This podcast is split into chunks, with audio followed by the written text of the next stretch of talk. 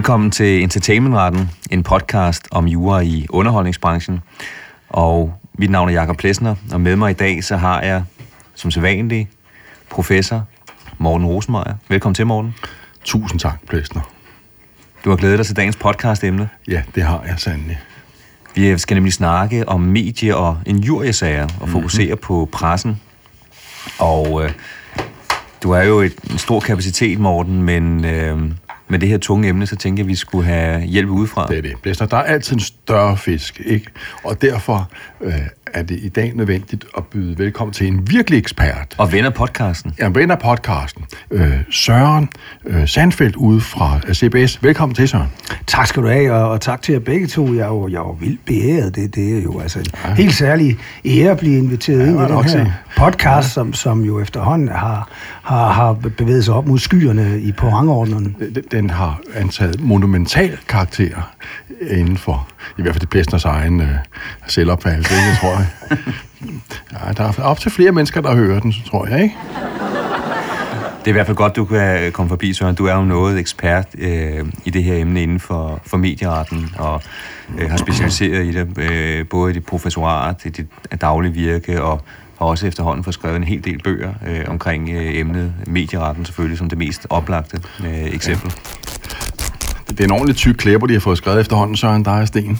Jamen, det gode ved at skrive rigtig meget, er, at så er der nok færre, der læser det. Altså, det vil sige, så gennemskuer ja, ja. ikke alle de der vanvittige påstande, vi kommer med indimellem. Nej. Men, men den er to bind efterhånden, ikke? Mener oh, ja, ja. Jamen, det er så for at tjene flere penge. Ja, det, for, det forklarer det. Ja, ja, ja. Nå, så, det skal vi også have, have ud, og så, Blæsner, vi skal til at have mere struktur på nu. Lad os få strukturen på. Altså, det vi godt kunne tænke os at tale om i dag, det var, vi lavede en afstemning øh, omkring emner øh, til podcasten, og det emne, som allerflest ønskede, at vi talte om, det var de her medier- og jurysager. Og det, som der er stor fokus på, det er sådan helt basic til at starte med, det er, hvordan fungerer pressen? Hvordan er det, når man øh, i, i debatten i det offentlige rum som, som presse, øh, enten øh, som pressen selv går ud og siger noget, eller er mikrofonholder for andre, øh, hvor går grænserne, hvordan er systemet, og så derefter kunne vi så forhåbentlig dykke lidt ned i, hvor peger praksis hen, hvad må man selv sige med en jurier. Det er i hvert fald det, der er tanken. Men så kunne du ikke lidt med helikopterperspektiv forklare lidt pressens rolle, hvordan den fungerer sådan helt grundlæggende til, til lytterne? Jo, altså det, det er nok de, de fleste bekendt, at vi, vi kalder jo pressen den, den fjerde statsmagt, og det er selvfølgelig teoretisk set, juridisk set noget vrøvl. Øh, vi har kun tre statsmagter i, i grundlovens park 3, og, og der ingen af dem hedder pressen. Men, men, men når vi kalder den den fjerde, så er det for, lidt populært, så er det altså, fordi den jo kan holde de tre andre i skak, øh, så at sige. Ikke? Og, øh, og det kan den jo netop gøre ved at, at rapportere om forhold, som ikke burde forekomme, for eksempel øh, i administrationen, altså forvaltningen i dagligdagen. Og på den måde øh, gøre, at vi alle sammen i et demokratisk samfund kan få indsigt i, hvad der sker rundt omkring, og også måske er det mindre heldige, og så kan vi så på demokratisk vis få ryddet op i de tisler, der måtte være. Så, så det er jo sådan øh, præstens traditionelle rolle. Menneskerettighedsdomstolen har brugt et fast udtryk, de taler om the public watchdog, mm. øh, når, og det bruger de i rigtig mange domme øh, om, om ytringsfrihed og presse og, og medier. Nå, jeg tror, det er vigtigt, at vi får øh, lidt underlægningsmusik på den redegørelse, Søren kom med nu. Gerne sådan den store gulvviolin og Mantovani og ja, strygeorkestret og så videre. du kan grine, grine og gøre nar, men, men det er utrolig vigtigt det her, og, og i de her år her, hvor vi nok ser et vis øh, pres på demokratierne rundt omkring i verden, der, der er man altså, vi skal altså huske på, at en fri presse er forudsætningen ja, ja, for, for et velfungerende demokrati. Du har helt ret. Jeg, jeg er lige en tur inden forbi ekstrabladet.dk for at... Øh, sådan, så øh, nyde ekstrabladets opfyldelse af sin watchdog-rolle, og der er altså mange vigtige ting herinde. Panik inden prins Christians fødselsdag. Det er, jeg tror, der er tale om en, en lavkage-relateret incident, ikke? Eller, øh, hvad ser vi her, ikke?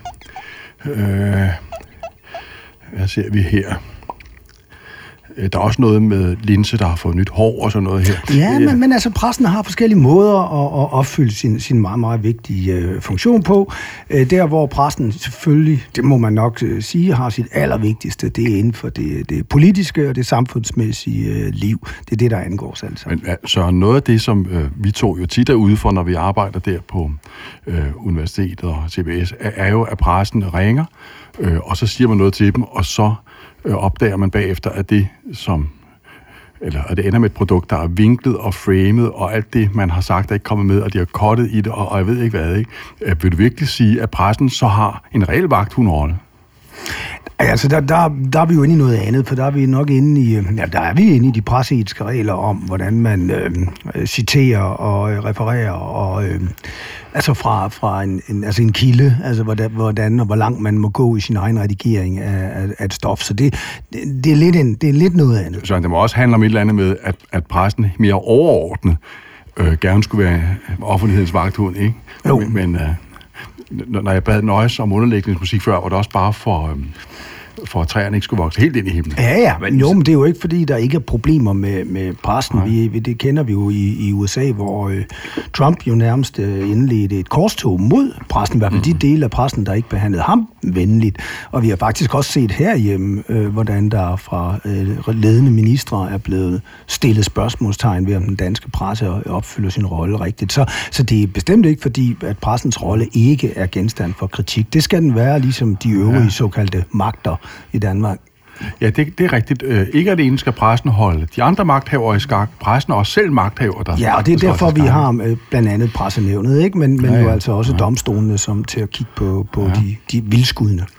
Ja. Hvis man kan du prøve at forklare lidt, fordi øh, det er jo rigtigt med den fjerde statsmagt, men man er jo ikke sådan øh, underlagt frie spilleregler. Der er jo sådan en, et regelsæt øh, med presseskik øh, og lignende. Ja, det er jo så pressens eget ja. øh, etiske regelsæt, og det er jo utrolig vigtigt, og det, det er et, et glimrende regelsæt, og det har vi så et selvstændigt offentligt nævn, pressenævnet, hvor pressen også selv er, er, er repræsenteret, til at at tage stilling til. Så, så, så det på den måde, det virker herhjemme, og det virker jo i, sådan, øh, efter jeg ved, ganske godt, og det er ikke noget, man synes er sjovt, hverken på redaktionsgangen eller hos den enkelte journalist, øh, der har skrevet artiklen, hvis man senere får kritik af, af pressenævnet. Det, det svarer jo til os jurister og advokater, hvis vi fik, øh, får kritik fra advokatnævnet. Det, det kan da godt være, at man ikke får andet end løftet pegefinger, men det er meget, meget ubehageligt som, som fagperson, og med den faglige stolthed, øh, man har. Men altså pressenævnet, øh, man skal bare huske, at pressenævnet nedsatte medfører medieansvarsloven.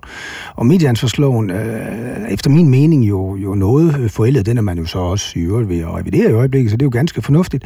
Men, men den har den lidt mærkelige systematik, at den som udgangspunkt kun gælder for den gammeldags trygte presse, og altså for radio og tv, hvorimod de digitale medier øh, kun er omfattet, hvis de selv har lavet sig at registrere. Og det betyder for det første, at, at medierne altså selv kan bestemme, om de vil være omfattet af loven herunder, så også de presseetiske regler. Og så er der en hel type som medier, som er meget vigtige i dag, nemlig de sociale medier. De kan slet ikke blive omfattet og registreret, fordi at øh, loven og de presseetiske regler gælder kun for det, vi kalder redigeret indhold, altså for indhold, som har haft en eller anden journalistisk behandling. Og det har de sociale medier jo netop ikke. Så, så, så man kan sige, at loven er jo hul hullet i den forstand, at øh, hvis man skal sige lidt groft, at øh, de brasilianske regler kun gælder for the good guys i forvejen, dem der godt ved, hvordan de sådan i almindelighed skal overholde reglerne, mens alle dem, vi gerne vil have fat i, slet ikke er omfattet af dem. Så, så det er noget, jeg synes, man skal kigge alvorligt på. Så noget, noget der også er, er interessant, er, at øhm, altså det der med opfyldelse af god presseskik, er det, jo, er det i høj grad op til pressen selv på en eller anden måde at håndtere. Ikke? Der er sådan meget sådan selvregulering over det. Ikke? Øh, og øh, vil du mene, at, øh, at den danske presse tager sin vagthundrolle øh, alvorligt nok? Er den god nok til ligesom at øh, sådan... øh, sætte sandheden i, i højsædet og alt det der. Altså, så, som mine eksempler viste før, du kan jo se masser af artikler i den redaktionelle presse, som er hammerne underlødige og framed og vinklet og nøjagtige og sådan noget. Øhm, øh, øh, synes du, at man ikke desto mindre godt kan tale om, at pressen er offentlighedens øh, vagthund? Ja, altså i det store hele synes jeg godt, man kan. Og der, og der, der har jeg alligevel trods alt en, en, en grundoptimisme. Jeg er helt med på, jeg er helt enig med dig i, at meget i dag er, er frygtelig populistisk og fuldstændig ligegyldigt. Men jeg synes stadigvæk, der er mange medier herhjemme, som sætter en ære i at være publicistiske, som man kalder det. Altså at have det som deres primære rolle og informere øh, offentligheden om vigtige forhold. Så, så det synes jeg faktisk. Og så er der igen det der med, at man kan sige, det er der dem selv, der har lavet regler, det, og det er i vidt omfang deres eget nævn, hvor de selv sidder. Det er rigtigt. Men, men igen, øh, der er altså ingen, der er mere kritisk end, end, øh, end medlemmer af sin egen stand. Så, og så er medierne øvrigt kendetegnet ved, at hvis der er noget, de elsker, så er det at sladre om hinanden. Og det vil sige, at, at de er selv hurtige til at være ude og kritisere, når der er nogen, de ikke synes lever op til det. Men noget, man jo også bare må være opmærksom på, når det handler om presse, er, at, øh, at selvom vi har en fortælling, der handler om pressen som offentlighedens øh, vagthund, ikke? Øh, så, er øh, de journalistiske massemedier jo tit også sådan helt åbenlyst øh, framet, eller for, for eksempel fordi avisen øh, en, en avis kan være tilhænger af en bestemt politisk retning eller sådan noget. Så da vi, vi to var børn, der vidste vi alle sammen, at Danmarks Radio var en, var en rød rede, men det var ikke noget, man sådan sagde åbenlyst, vel? Det var helt tilfældigt, at der øh, på den almindelige søndag aften først var reportage fra marxistisk-leninistisk arbejderpartiets landsmøde, efterfulgt af Hans Kirk Fiskerne og 3 og sådan noget. Ikke? Men, men i, i dag er det meget mere åbent. Øh, i, I dag vil Berlingske politikken jo for eksempel gerne signalere, at førstnævnte er højreorienteret, og sidstnævnte skal forestille at være kulturradikal. Ikke? Berlingske medier, og så kommer det et eller andet øh, højreorienteret. Men, men, men, men der skal du huske, morgen, at, at sådan har det jo været i mange, mange år, og det er faktisk, var faktisk i endnu ældre tid jo mere almindeligt, øh, det, der går vi 50, 75, 100 år tilbage, så var, havde vi jo partiaviser. Vi havde jo ja, ja. deciderede partiorganer, og, øh, og, de, og de trives i bedste velgående. Og der var folk, der holdt sig til sit eget partiorgan, og sådan set kun fik sin information derfra. Og de havde jo politiske holdninger. Det er jo sådan set en anden tendens, vi har set i mange år, hvor de for, aviserne forsøger at være omnibus, som de kalder sig, altså være bærer af mange forskellige holdninger, og i øvrigt være sådan sådan relativt neutral. Og så er det rigtigt, på lederplads øh, skinner det så igennem, hvad det er, de, de, de mener. Men det er i virkeligheden mere tilbagetonet, end det var i for eksempel ja, mellemkrigstiden ja, ja. og efterkrigstiden. Kan jeg vide, om man øh, dengang øh, hvor altså den, de, pressens politiske tilhørsforhold var mere åbenlyse end nu, øh, også dengang havde forestillinger om, at pressen var øh, offentlighedens vagthund og og den fjerde statsmagt og sådan noget, eller om, om det er noget, noget nyt, der er kommet til? Nej, jeg tror egentlig altid, at man har, mm. man har tænkt sådan, men man, man regnede bare med, at hvis der var et, et hensyn, som blev repræsenteret i en avis, så var der også øh, det, lige så mange aviser, der repræsenterede det modsatte synspunkt. Så alt i alt kunne du sagtens orientere dig. Det var jo også dengang, aviserne var meget billige, og, og mange holdt jo tre, fire, fem øh, aviser, og kom på den måde godt rundt omkring øh, i så, billedet. Så jeg, jeg tror, vi har fat i det centrale her. Det, der gør pressen til offentlighedens vagthund, er jo sikkert, at der er så mange aviser. Det er ikke den enkelte avis, der nødvendigvis er det. Det er mere samlet Jamen præcis, og det er derfor, vi, mm. vi bruger jo i, i presseretten og, og sådan, øh, folk, der studerer medier, det her ord, øh, mediepluralisme, altså, og, og det er et meget vigtigt ord, for det signalerer øh, noget, vi stræber efter, nemlig et samfund med så mange forskellige stemmer som overhovedet muligt. Øh, og, og, og det gør, at synspunkter bliver repræsenteret. Det er det, vi er så bange for, og som jo har det med at, og, øh, at være tilfældet i sådan mere øh, totalitære stater, det er jo, at, at de frie aviser bliver lukket, og til sidst er der kun ét statsstyret organ tilbage. Og i den digitale verden har, er vi så, har vi så pludselig fået et nyt begreb, nemlig misinformation, som, som jo øh, fake news, som jo er et helt, noget helt nyt, der i sig selv er en trussel mod øh, offentligheden, for pludselig ved vi ikke, hvad der er fup eller fakta længere. Nej, og, og det, at man kan have visse massemedier, som udsender øh, fake news, er, er jo sådan set også et tegn på, at der er noget af selvreguleringen, der er gået galt, ikke? Ja, altså igen, men, men også noget i lovreguleringen, fordi mm. som jeg siger, medieansvarsloven øh, forsøger jo slet ikke at tage hånd om, om de her, al den stund, at de, for eksempel de sociale medier, hvor meget fake news foregår, er slet ikke omfattet af, af loven, som den er i dag, og det kunne man jo starte med at, at kigge på. I, i USA har man jo... Øh øh, visse øh, øh massemedier, herunder Fox News og sådan noget, hvis øh, øh, skildring af det, der sker i samfundet efter øh, vores opfattelse herover i hvert fald har karakter af, af systematisk misinformation. Ikke? Øh, altså, øh, vil du mene, at vi i Danmark har øh, masse medier, der ligesom er sammenlignelige med for eksempel Fox News i, øh, i USA? Ej, det mener jeg egentlig ikke. Vi har Fox News, har, har repræsenteret, hvis man skal sige det pænt, en, en helt ny øh, journalistisk øh, standard, som du siger, hvor den, den simpelthen jo går ind og bliver meget aktivt talerør og, øh, og, og manipulerer, vil nogen jo nok sige. Men der har man jo så et, et andet system i USA. Lige nu er Fox News jo gået over stregen på så mange punkter, blandt andet i, i fortællingen om, hvad der skete øh, ved det amerikanske valg, øh, da, da Biden kom til, at de jo har øh, fået nogle kæmpe, kæmpe store erstatnings sager imod sig, og også har tabt nogle af dem. Så sådan noget afgør man jo som, som mange andre ting ved domstolene i USA, og der bliver jo altså taget, taget ja. ved i nogle tilfælde. Kan, kan jeg vide, om det er det danske øh, presseetiske system med presnævn osv., som alligevel virker her og gør, at vi ikke har øh, meter den kaliber. Altså, det, det, det kan man i hvert fald godt være, øh, det, det man godt finde argumenter for, og det er jo også derfor, vi reagerer så hårdt, når, når EU kommer med, med et lovforslag, der hedder Media Freedom Act, hvor man jo sådan set vil sikre øh, de frie medier, men også tage noget af styringen ned til, til Bruxelles, så reagerer den danske presse jo meget voldsomt, fordi at, øh, vi er meget glade for det øh, sådan, øh, semi-selvreguleringssystem, vi har herhjemme. Men kunne vi prøve at kigge lidt, hvis vi kigger netop på vores eget systemer hjemme med, med god presseskik, hvad der ligger i, øh, i netop begrebet god presseskik. Øh, kan du prøve at uddybe det lidt, Søren? Altså, hvad er det for nogle øh, ting, som man som medie skal være opmærksom på, også som borger, hvis man føler, at der er blevet gået over grænsen for, for et medie? Hvad er det for nogle hensyn, der skal, skal afvejes? Jamen altså, jeg tror, man kan sige det igen for at gå tilbage til menneskerettighedsdomstolen, som, som altså i relation til medier og presse og ytringsfrihed har, har sagt nogle meget fornuftige ting gennem tiden. Og når de ligesom giver den her udvidede beskyttelse til medierne, i hvert fald i, i relation til mediernes ytringsfrihed, som vi jo så også øh, har herhjemme, så bruger de en fast vending om, at, at, øh, at de taler om, at, at medierne har den her udvidede øh, øh, frihed, hvis de ellers overholder øh, igen, altså øh, ethics, øh, fundamental ethics of journalism. Altså, og, og det er lidt den samme som, som, som vores grød presseskik, og dermed mener man, at man har bestræbt sig på at, at viderebringe sandfærdig information.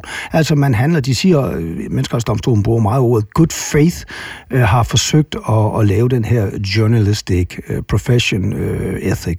Og, øh, og det, det er det her med, at medierne har lavet deres arbejde ordentligt, at man har været ude og tjekke kilderne, at man forelægger øh, oplysninger, som kan være skadelige for, for en part, der er nævnt i en artikel hjem, så forelægger man de oplysninger for den pågældende, før artiklen bliver øh, trygt, og, og så vedkommende kan korrigere, hvis det er forkert, men også komme til ord, hvis det ikke er forkert.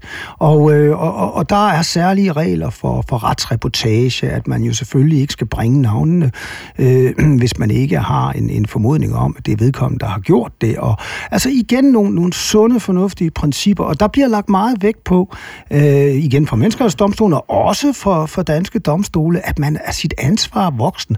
Man kan kun have den her udvidede frihedsret, hvis man samtidig øh, opfylder, har sin egen banehalvdel ren, så at sige, og, og arbejder efter de her, og respekterer de journalistiske principper. Og så er vi tilbage ved det igen, at mange af de nye medier, øh, som, som fylder godt op i samfundet i dag, navnlig øh, de digitale medier, slet ikke er omfattet af medieansvarsloven, og dermed heller ikke de presseetiske regler, og derfor spiller efter nogle helt andre standarder som, som vi, øh, de andre ikke øh, spiller efter. Så man kan i hvert fald sige, at de hensyn, som er på spil her efter de presseetiske regler, det er jo det, som du siger, at man skal forelægge information, sådan, så hvis man er berørt af en sag, man har mulighed for at komme til ord, øh, at ytringsfriheden skal selvfølgelig... Og man skal lave sin kildekritik, og man Præcis. skal have udøve kildekritik. Ja, og det der med, at den, man skriver om, skal have tingene forelagt øh, og mulighed for at kommentere på det, det er vist en meget central øh, norm inden for øh, øh, sådan presseetikken, ikke? Jo, det er det, når det er meget fundamentalt. Mm. Og også det der med, at man skal altså man skal lave en ordentlig research. Vi, hvis vi nu også lige skal nærme os det, det, det andet emne i dag, eller, eller spørgsmålet om injurier. Altså, der er jo nogle, også igen nogle berømte sager. Selvfølgelig hvor mange gange, hvor pressen går fri for at have, have skrevet noget, øh, der er kritisk over for nogen. Men der er også situationer, hvor pressen bliver dømt, og så er det netop typisk, fordi domstolen er inde og sige, jamen, de har jo lavet et tjusket arbejde, hvis de havde været ude og researche det her emner ordentligt, så ville de hurtigt kunne konstatere, at den og den og den oplysning simpelthen ikke er korrekt. Men de har viderebragt noget, nogen har sagt, uden at forholde sig kritisk til det. Og så er der ingen pardon. Så kan man ikke bare stå og skrige journalist eller medie og råbe, og så regne med, at man går fri. Det gør man ikke.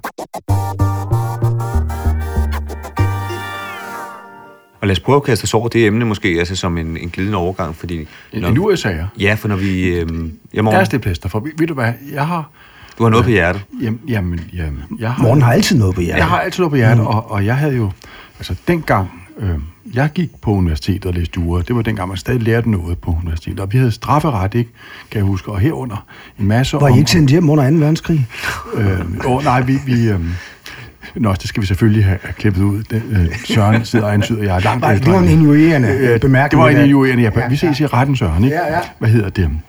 Det var nemlig ikke i orden, det Søren sagde der, fordi det er jo således, at man inden for øh, en juryretten sondrer mellem sigtelser og ringeagtsytringer. Det kan man så ikke længere jo. Gør man ikke det? Jeg troede, jeg, Søren, jeg, jeg troede jo, at... Øh, Ja, altså, det er jo, det er jeg, jo jeg lærte at der var noget, der hed ringeagtsytringer. Det Det, er altså man for eksempel, med, med eksemplet fra Hurvigs lærebog, Ja. man siger eksempelvis, din slubbert, Ja. det er ulovligt. Men, men det, den vil jeg synes, at vi skal klippe ud, fordi det er lige præcis det, der blev ændret med lovændringen i 2018. Så nu Er der sket en ændring er den gode reglerne? professor ved at bevæge sig ud på meget, meget dybt vand her, og det synes Det jeg gør ikke, han tit. Det synes jeg ikke, der er nogen grund til at eksponere ham, ham, ham selv for. Nej, nå, det skal ud. Hele lortet skal ud her også. Og så prøver vi lige igen. Så hvad går ærekrænkelsesreglerne ud på, set gennem øh, en moderne, øh, Gældende og med menneskeretligt opdateret brille? Yes, altså... Man kan jo sige, det, det kan virke lidt forældet og sådan lidt middelalderagtigt at tale om nogens ære og sådan noget. Men sagen er, at det har faktisk en, en betydning også i, i, i vores dage. Og det handler jo om vores omdømme. Altså hvis der er noget, vi trods alt kærer os for alle sammen og kærer os om, så er det øh, den respekt, der er om vores person. Og den behøver jo ikke at være, være tårnhøj altid, men vi har jo alle sammen et omdømme. Vi kan blive trådt på, øh, og, og det kan skade os i forskellige sammenhænge. Og det er, jo det, det er jo det, man i essensen øh, beskytter. Det er ens omdømme i andres bevidsthed. Og, og, og det er altså et, stadigvæk et beskyttelsesværdigt gode. Det, det må vi erkende. Det har vi både menneskerettighedsdomstolen og nationaldomstolen så ord for, og vi har det altså stadigvæk i vores lovgivning. Så lovgivningen har et udgangspunkt om, at man må ikke sige noget, der kan skade andres omdømme. Og der, der taler jeg ikke om det sådan mere banale. Altså siger man noget, som ikke har et egentligt påstandsindhold. Altså påstår man en er idiot. Øh, ja, det kan, er det skadeligt? Ja, men, men er det injurierende? Nej, det er det nok ikke, fordi at det har ikke noget indhold. Altså, vi må da godt mene, at nogen er et fjols eller en idiot. Men siger man, at nogen er en svindler, så begynder det at have et indhold, fordi øh, at, at svindle er omfattet af forskellige, afhængige af omstændighederne af forskellige bestemmelser i straffeloven, så pludselig begynder vi at nærme os noget. Siger man, at nogen er en bolighej, jamen det kan da godt være, at, at, at man har, altså at man kunne sige det, men igen begynder vi at nærme os området for noget, der kan være virkelig skadeligt, og også i strid med straffeloven. Så udgangspunktet er altså, at, at man må ikke sige noget, der kan skade øh, andre personers øh, omdømme, sådan i alvorligt omfang. Nej, og, og, og øhm, altså, jeg har jo selv nørdet lidt med øh, det her, også efter jeg læste, og øh, kan godt huske nu, Søren, der er nemlig noget med det der med ringersytringer kører vi ikke så meget mere, mere, mere fordi ved menneskeretsdomstolen siger jo, at øh, såkaldte value judgments, værdidomme, øh, er lovlige, hvis bare der er et vist faktuelt belæg for dem. Ikke? Så hvis man nu med eksemplet fra Hurwitz' strafferetslærebog siger til en anden, din slubbert, så er det okay, hvis der bare er et vist belæg for det. Plæsner, din slubbert, det er fuldstændig rigtigt, efter alt det Plæsner har, har gjort mod Ja. mig i tidens løb. Det kan være, så- så, så, du, det så du siger det både i, i god tro, ja. og der er et, et, vist faktuelt grundlag, i hvert fald tilstrækkeligt faktuelt grundlag til, at det ikke er injurierende. Ja, Lige præcis, fordi Ja. ja. Plæsner er jo en slubbert. Det er det, det, der er i, gamle Så dage. du behøver ikke at føre sandhedsbevis. Det er nok, at, at du siger, der er et tilstrækkeligt grundlag, altså, faktuelt grundlag i, i, for. I gamle dage, øh, og, og Søren, det var, vi, blev jo, vi var, gik jo bare i beskyttelsesrum under, når det Nå, var, ikke? Det, det. ja, ja, vi, ja, Men ja. i gamle dage, der, øh, der sondrede man mellem sigtelser og ringeagtsytringer. Sigtelser var per definition ulovlige, fordi man skulle tale pænt. Undskyld. Øh, ringeagtsytringer, din slupper og sådan noget, var altid ulovlige, fordi man skulle tale pænt. Sigtelser var også ulovlige, medmindre man førte sandhedsbevis. I dag er retstilstanden derimod den, at øh, øh, ringeagtsytringer, din slåbordplæsner, øh, øh, er okay, hvis bare man har, som jeg, et vist faktuelt belæg for øh, sin udtalelse, hvor sigtelser øh, er ulovlige, medmindre man fører sandhedsbevis. Det, det ja, og, og, og reglerne er sådan set øh, rimelig godt skruet sammen i dag, hvor det øh, modsat tidligere tager, tager højde for den øh, omfattende praksis, der efterhånden er navnlig for menneskerettighedsdomstolen. Så den har jo sådan en undtagelse. Det jeg sagde lige før om, at udgangspunktet er, at man må ikke komme med udtalelser og ytringer, som, som i sådan ikke helt øh, bagatelagtig grad kan skade andres øh, ry og omdømme. Men så er der så en, en undtagelse. Den siger, at, at det kan alligevel være lovligt, hvis, hvis afhængig af den kontekst, altså den sammenhæng, hvor i ytringen øh, indgår. Og, og, og så er vi tilbage ved det der med value judgment, som, som øh, Morten nævnte lige før. Altså det, at når man ligesom konkludere på et hændelsesforløb, øh, som man jo så har et vist faktuelt øh, indhold i, så kan det, det som ellers som udgangspunkt vil være ulovligt injurierende, kan altså være, være lovligt. Hvis man for eksempel, øh, og det er der så nu taler ud fra nogle domme, der er på området, selv det at kalde nogen racist, øh, som jo ellers vil være i gerne-området, at det injurierende, det at være racist er meget, meget skadeligt for de omdøg, og det er ovenikøbet strafbart og ulovligt i flere sammenhæng. Men det kan hvis det er en del af en ophedet diskussion, og det kommer, øh, hvad skal man sige, på baggrund af, at, at den anden har altså sagt noget, der måske er meget kritisk og nærmer sig det krænkende, og så opsummerer man, og det er måske en diskussion, en vigtig diskussion mellem øh, politikere i det offentlige rum, jamen så kan det faktisk efter omstændighederne være lovligt. Og lad mig give et andet eksempel på, at konteksten betyder noget. Hvis du siger øh, til nogen, jeg kunne, du kunne jo sige til Morten for eksempel, nej, det er et vist belæg for, at Morten, din drukkenbold, siger jeg så til ham, ikke? Godt, og så, godt. Ja tak, ja tak. Så. Øh, nej, nej, nu vil jeg lige føre eksemplet øh, videre.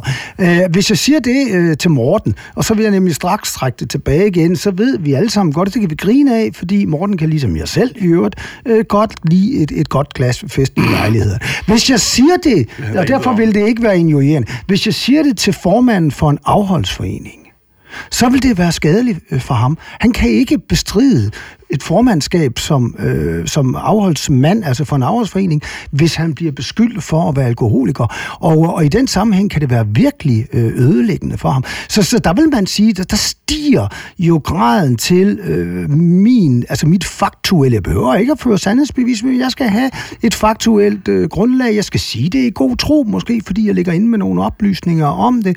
Og jeg skal sige det, så at sige, i en højere sags tjeneste. Altså det, det, det, det skal tjene et anerkendelsesværdigt form formål. Og det er for eksempel fordi jeg, hvis jeg mener, at han har et alkoholproblem, så synes jeg, det kan være skadeligt. Sådan en mand, der er, går ud med... med øh, altså, det, for mig er det indbegrebet hyggeleri, og den hyggeleri vil jeg gerne afsløre for alle de, de, de glade afholdsmænd og kvinder, der er ude i samfundet. Og derfor mener jeg, at jeg går ud og siger det. Så kan det altså efter omstændighederne alligevel være lovligt, selvom det her virkelig som udgangspunkt er krænkende for den pågældende. Så det er bare for at sige, ja, ja, at det, det er bestemt ikke sort-hvidt, og mange gange så er domstolen domstolene jo helt op i højesteret dybt uenige om det her, fordi det hviler på nogle konkrete vurderinger og afvejninger, som kan være utrolig mm. vanskelige.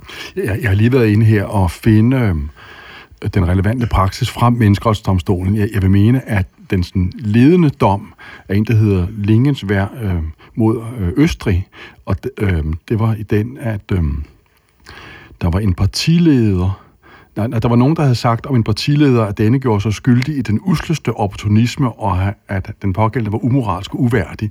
Jeg, jeg har prøvet at finde citater på tysk i håb om, at Plesner, der jo så meget der alte som dreng, og derfor stadig er særdeles køndig tysk, øh, kunne læse det op, men jeg kan altså ikke finde det. Øh, men øh, øh, noget, jeg lægger, men det, det var den sag, der sådan grundlagde den der sondring mellem tilladelige værdidomme og ulovlige, øh, jeg tror, de kalder det statements of facts. En ting, der slår mig, Søren, er, at den her dom dom er fra 1986. Hvornår var det, at uh, straffeloven blev ændret? Så den, så ja, det var så først i 2018, så, så vi, vi, vi er jo ikke sådan, vi rider jo ikke samme dag, som vi sadler herhjemme. Uh, Just, Justitsministeriet havde behov for en vis tænkepause. Lad os sige det. Nogle gange skal man have en længere tænkepause. Der var også frygtelig mange domme, der skulle analyseres mm. og sådan noget. Man skulle have lidt mere kaffe. Det, det, det, det, det tog sin tid. Ja, ja. Men jeg vil sige, nu har vi faktisk en praksis, øh, altså en lovgivning også. Vi havde, har haft mm. en praksis længe, men vi har også en lovgivning sådan, at det, det stakkels menneske, som drister sig til at tage og læse lovens ord, morgen. Jeg ved ikke, om der er nogen Jamen, ja. stadigvæk, der, der læser lovens ord. Men altså, hvis, hvis man skulle driste sig til at gøre det, så kan man faktisk stole på det, der står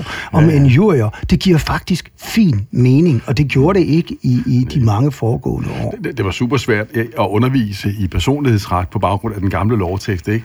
Der stod i loven det der med rengangsytring og, og Præcis. Det kan så også passe det bare. Ja, altså, ja, det, jeg skulle virkelig tænke mig om, når jeg underviste ja, ja. i det her emne i, i medieret, fordi altså, risikoen for, at de, de studerende var mere forvirret end afklaret, den, er selvfølgelig altid stor, når det er mig. Men, men her var den ekstra ja, ja. stor, vil jeg sige. Men jeg vil også sige, bare lige for, og jeg tror, en af de ting, vi, vi, vi også talte indledningsvis om, det er, hvor, hvor står medierne i alt det her?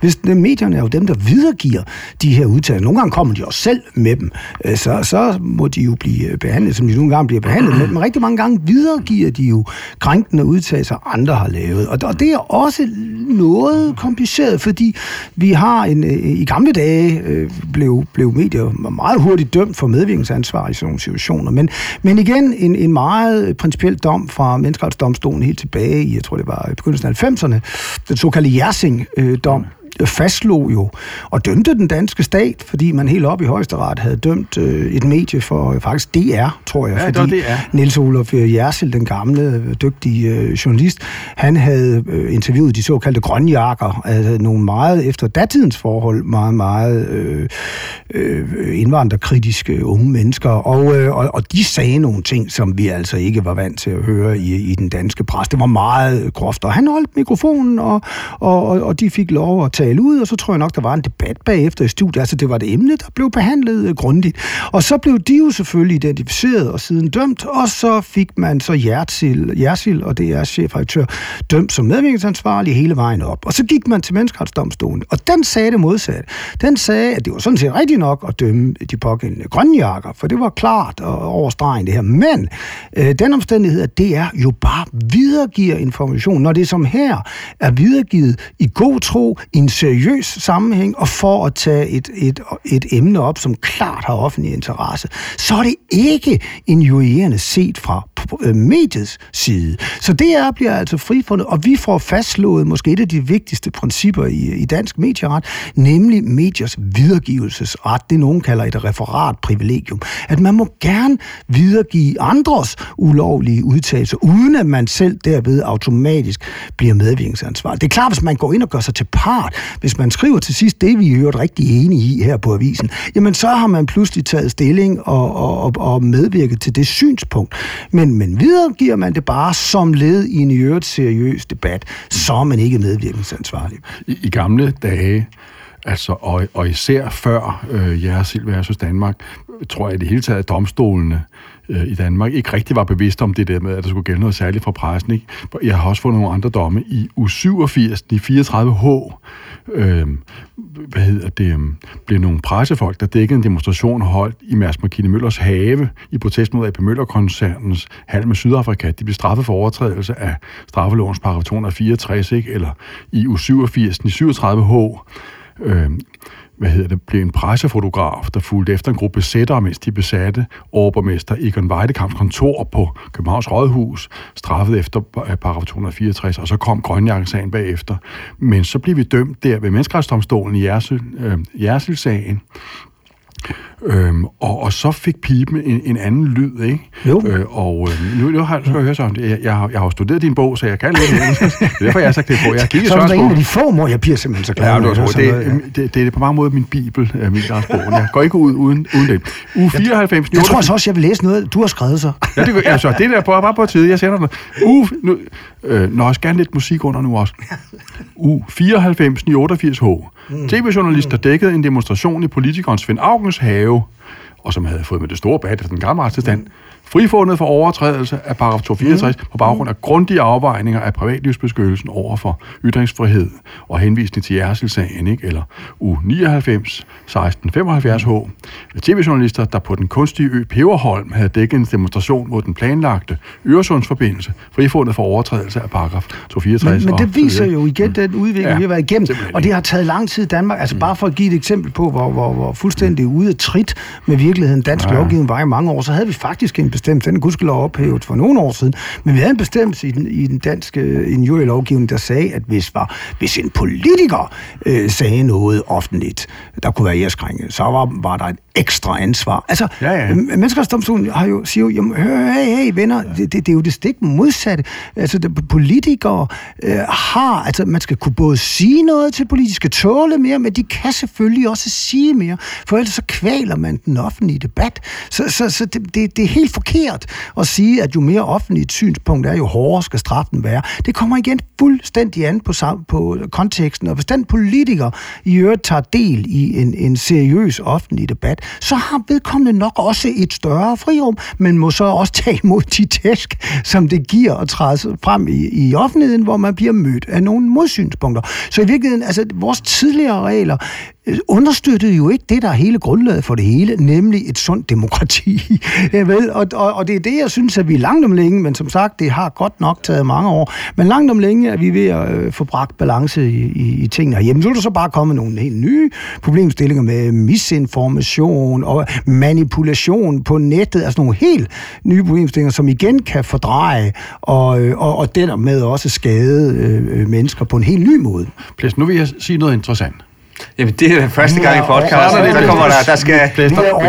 Du skal ind på en far. Skal champagneprop, der popper? Jo, det er ikke sket før. Det, det, jeg ved ikke, hvad man skal gøre. Har vi en presmeddelelse? Jamen, det, det, det. Nu, nu, skal der være tag. Nu, nu, nu er jeg kommet her så længe, og vi har snart to års jubilæum. Nu finder jeg tiden inden til, at nu vil jeg simpelthen sige noget interessant og, og fagligt relevant for første gang i den podcast her. Uh, nu skal I høre. Det er jo således, at øh, de regler, vi øh, har beskrevet her, jo i meget vidt omfang, er nogen, som gælder øh, for pressen, altså den traditionelle journalistiske presse, hvor der sidder en redaktør og redigerer stoffet, og hvor alle dem, der ytrer sig, har gået på Journalisthøjskolen, og blandt andet haft de presseetiske regler. Du har sikkert selv været ude og undervise den derude, Søren, hvis jeg kender dig ret, ikke? Øhm, hvad hedder det? Øhm, men de unge mennesker i dag, Plæsner, de læser jo ikke avis. Det de gør, er, at de tager deres mobiler frem, og så kommer nyhedsstrømmen øh, ind til dem via TikTok og hvad det nu hedder. Øh, alt sammen, det har alt sammen noget at gøre med det såkaldte internet, så vidt jeg er informeret. Øh, og det giver jo anledning til det spændende spørgsmål, om ikke tiden er inde til, at vi begynder at bruge nogle af de der presseetiske normer, øh, herunder læren om pressens vidtgående ytringsfrihed i forhold til de alternative nyhedsmedier, bloggerne, øh, influencerne. Blæster, kan du huske, vi havde en såkaldt influencer inde en, gang? Ja, vi, til den har vi mødt, ja, influencerne. Er du ikke en influencer? Morgen, jo, det, det er, jo, jo, der, jo, jo, jo. Øh, det, det, det drøftede jeg også med de andre i den udsendelse, men de sagde, at der skulle altså mere end fem lyttere til, før man var rigtig indflydelsesrig influencer. Men, men altså, nu må vi se. Spørgsmålet er, øh, den nuværende tilstand, hvor det er den journalistiske presse, der nyder godt af øh, den vidtgående ytringsfrihed. Vil det ikke være bedre at udvide det sådan, så bloggere, netmedier, influencer, YouTubere øh, og så videre, også noget godt af den. Øh, der kom for et par år siden en meget interessant phd afhandling om det, skrevet af vores kollega øh, Jørgen Ulitz, der nu er over på øh, øh SDU mm. sammen med Sten, ikke? Øh, som har Sten Schaumburg, der står bag medieretsbogen sammen med Søren, ikke?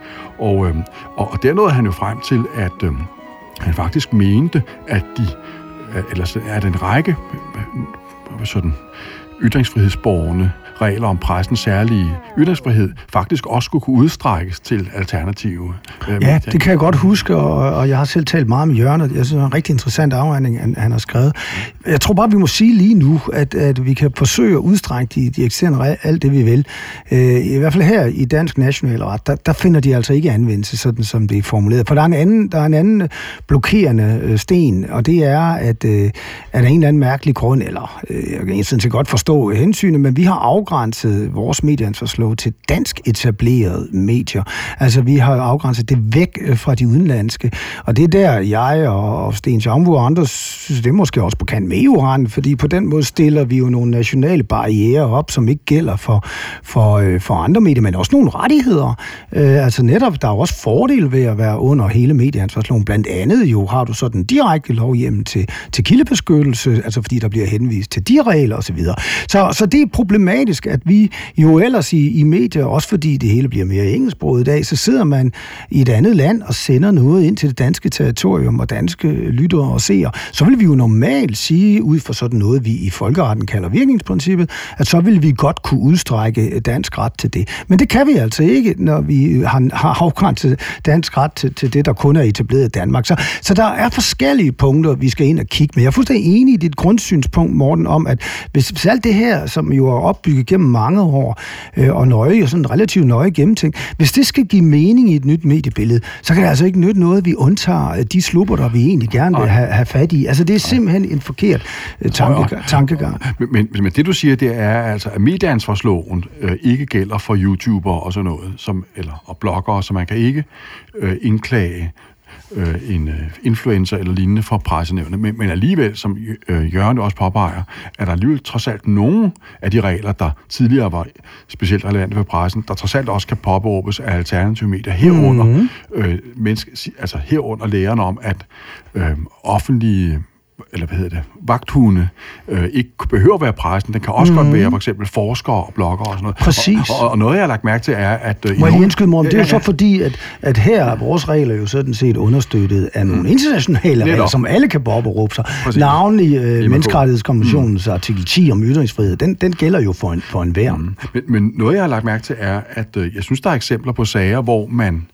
Øh, altså, hvor spørgsmålet var, om nogen, der påtog sig en vagthundrolle, øh, og dermed havde en særlig vidtgående ytringsfrihed. I nogle af de sager er det som om, man har, øh, er der været sådan en, en slags øh, regelsammenstød, eller i hvert fald en kulturelt juridisk sammenstød mellem på den ene side den virkelighed, de pågældende vagthunden befandt sig i, på den anden side de, de traditionelle journalistiske regler. Jeg sigter blandt andet til den der sag om, øh, om Dragsdal, hvor øh, historikeren Ben Jensen blev dømt for ærekrænkelse efter at have øh, karakteriseret journalisten Dragsdal som øh, agent. Øh, KGB-agent. Ja, KGB-agent, og, og hvor jeg, det så vidt jeg husker, indgik i højesterets øh, resonemang, at, øh, at Ben Jensen ikke havde forelagt øh, Dragsdal øh, visse beskyldninger. Men, men det er jo interessant, for Ben Jensen var jo forsker, og, og jeg ved da ikke, plejer du at ligge inde på uni og forelægge noget som helst for nogen som helst, men det kunne vi jo aldrig finde på. Vel? Nej, altså der, det, det er også derfor, tror jeg, en af grundene til, den røg helt op i højesteret, ja, ja. hvor der også var dissens, så vidt jeg husker, mm. i højesteret. Igen en af de der, hvor, ja, ja. hvor man, dommer, domstolen, og, til. Domstolen ved sgu ikke rigtigt for at sige lige ud, hvad ben de overhovedet skal stå på her. Men, men her var jo også pludselig noget med, med forskers ytringsfrihed, der kom, ja, ja. kom ind i billedet, og forskers arbejdsmetoder. Vi arbejder jo ikke på samme måde som journalister. Det er jo en helt anden øh, måde. Men, men, men altså, den sag var overordentligt vanskelig, men også, men også overordentligt interessant, synes jeg.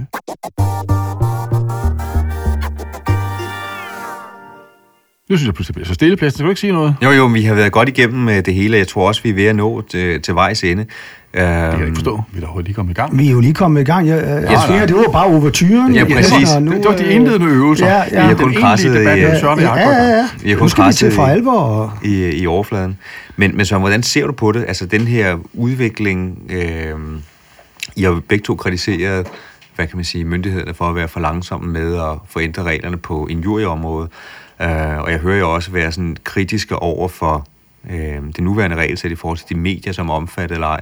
Hvor står vi hen lige nu? Er reglerne gode nok, eller er vi, sakker vi Nej, jeg synes ikke, reglerne er gode nok, men, men vi har jo så, det skal jo altså lige betones, vi har jo altså et, et baserende udvalgsarbejde i gang øh, under ledelse af selveste Søren Pind, som, øh, som jo netop skal, skal kigge på medieansvarsloven. Og jeg, jeg, jeg ved ikke, om de kommer ind øh, på, på alt det her, fordi der, jeg tror nok, at, at, at øh, altså, dagsordenen for det udvalgsarbejde og, og hvad skal man sige, øh, bagtæppet var lidt noget andet. Det var faktisk noget med, at måske netop medierne gik for langt, øh, og at der skulle være mere øh, strikse rammer for, for, for medierne. Det, det, det kan man selvfølgelig godt have som, som, som en dagsorden, men jeg synes altså også, at man sådan mere lovteknisk øh, skal, ned, skal ind og kigge på, rammer vi overhovedet dem, vi, vi, vi vil i dag, og hvordan er sammenhæng med vores internationale regler og forpligtelser. I kan se, EU er jo nu pludselig begyndt at røre på, så nu får vi den der Media Freedom Act, som botter ind og forstyrrer vores, øh, og den bliver vedtaget. Jeg tror nok, at øh, jeg har da læst, at der er ved at være politisk enighed i EU efterhånden.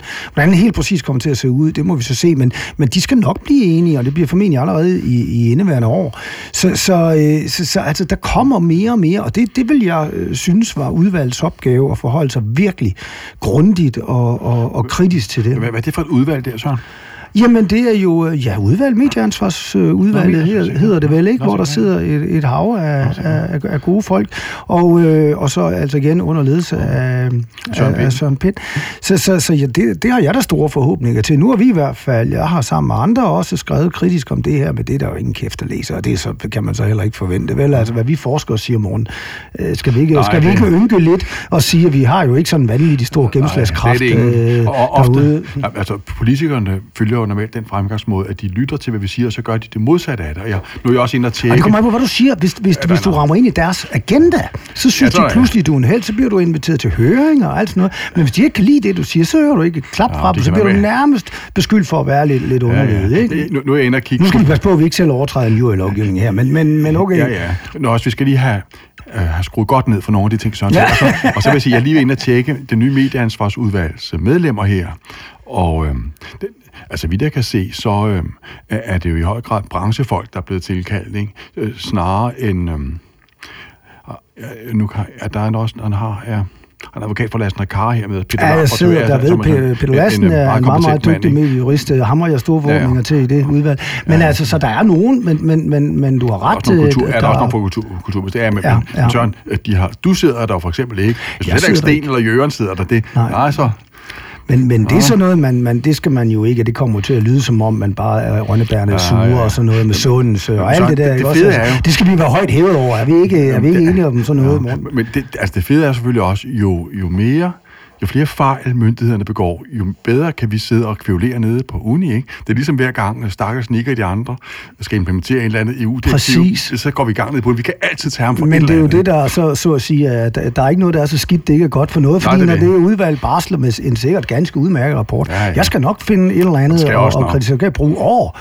på det. På, ja, ja. på det. Så, så, ja. så det, det finder vi ud af, men, men, men jeg vil nu trods alt sige med de helt store samfundsbriller på, at jeg håber inderligt, at der kommer et godt resultat ud af det her, fordi tiden er virkelig kommet. Dansk presseret, medieret er et, et vildnæs, øh, og når vi bryster os af i den grad at være bannerfører for en god retsstat, så synes jeg også, at vi skal walk the talk, og det, det, det synes jeg faktisk ikke, vi gør på det her område i øjeblikket. Nej, nej, jeg er enig med Søren. Jeg synes, vi kunne vi gør det godt, men vi kunne gøre det endnu bedre. Lad... Dermed, det var, det var, øh, det, var, det var et ja, godt det var det sidste til ord, Plæsner, ikke? Ja. Præcis, jeg tænker, det er en god udgangsreplik. Jeg vil lukke, Plæsner. Mm. Jeg tror også, vi er enige så om, om noget, er vi ikke? To professorer, er altid enige, så. to ja, professorer er blevet enige i studiet. Jamen altså, hvad kan det ikke blive til? Øh, jeg vil sige tusind tak til dig, Søren, og tusind Jamen, tak, tak, til dig, Morten. Det er altid en fornøjelse. Og gøre os klogere på området. Tusind tak til dig, Plæsner. Øh, fordi vi fik lov til at komme. Jeg, jeg var jo bare eksempel på en mikrofonholder i dag. Øh, jeg ved ikke, om jeg er en, en Jens Olof Jersel, men øh, jeg har i hvert fald givet jer mulighed for at komme til ord. Jeg, jeg synes faktisk, at Plæster minder meget om jer selv i. Ja, det synes altså, jeg, jeg tror i hvert fald, du er højt hævet over ja. hvert medvirkningsansvar. Jeg tror, ja. den falder helt kun udelukkende tilbage til, på Morten og mig. Jamen, ja, men, det, er godt. men det er vi, det er vi så. Vi får mange på, trusler. Plæster er på mange måder advokatstandens svar på jeres ikke? Ja, det er den der, jo, jo, den kan du godt lide den sammenligning. Ja, ja. Sådan søgen ind er også noget med hårpragten, der passer. Altså, der er nogle... Ja, jeg tror, jeg, vi skruer lidt ned øh, for de her ting, men jeg vil i hvert fald sige tak øh, for, til begge to for at deltage. Og den største tak skal selvfølgelig gå til jer lytter. Øh, det er jer, vi laver det for. Uden jer var vi ingenting. Præcis. Pas godt på hinanden. Og jeg selv. Du har lyttet til Entertainmentretten, en podcast fra Goisen Fede Spil.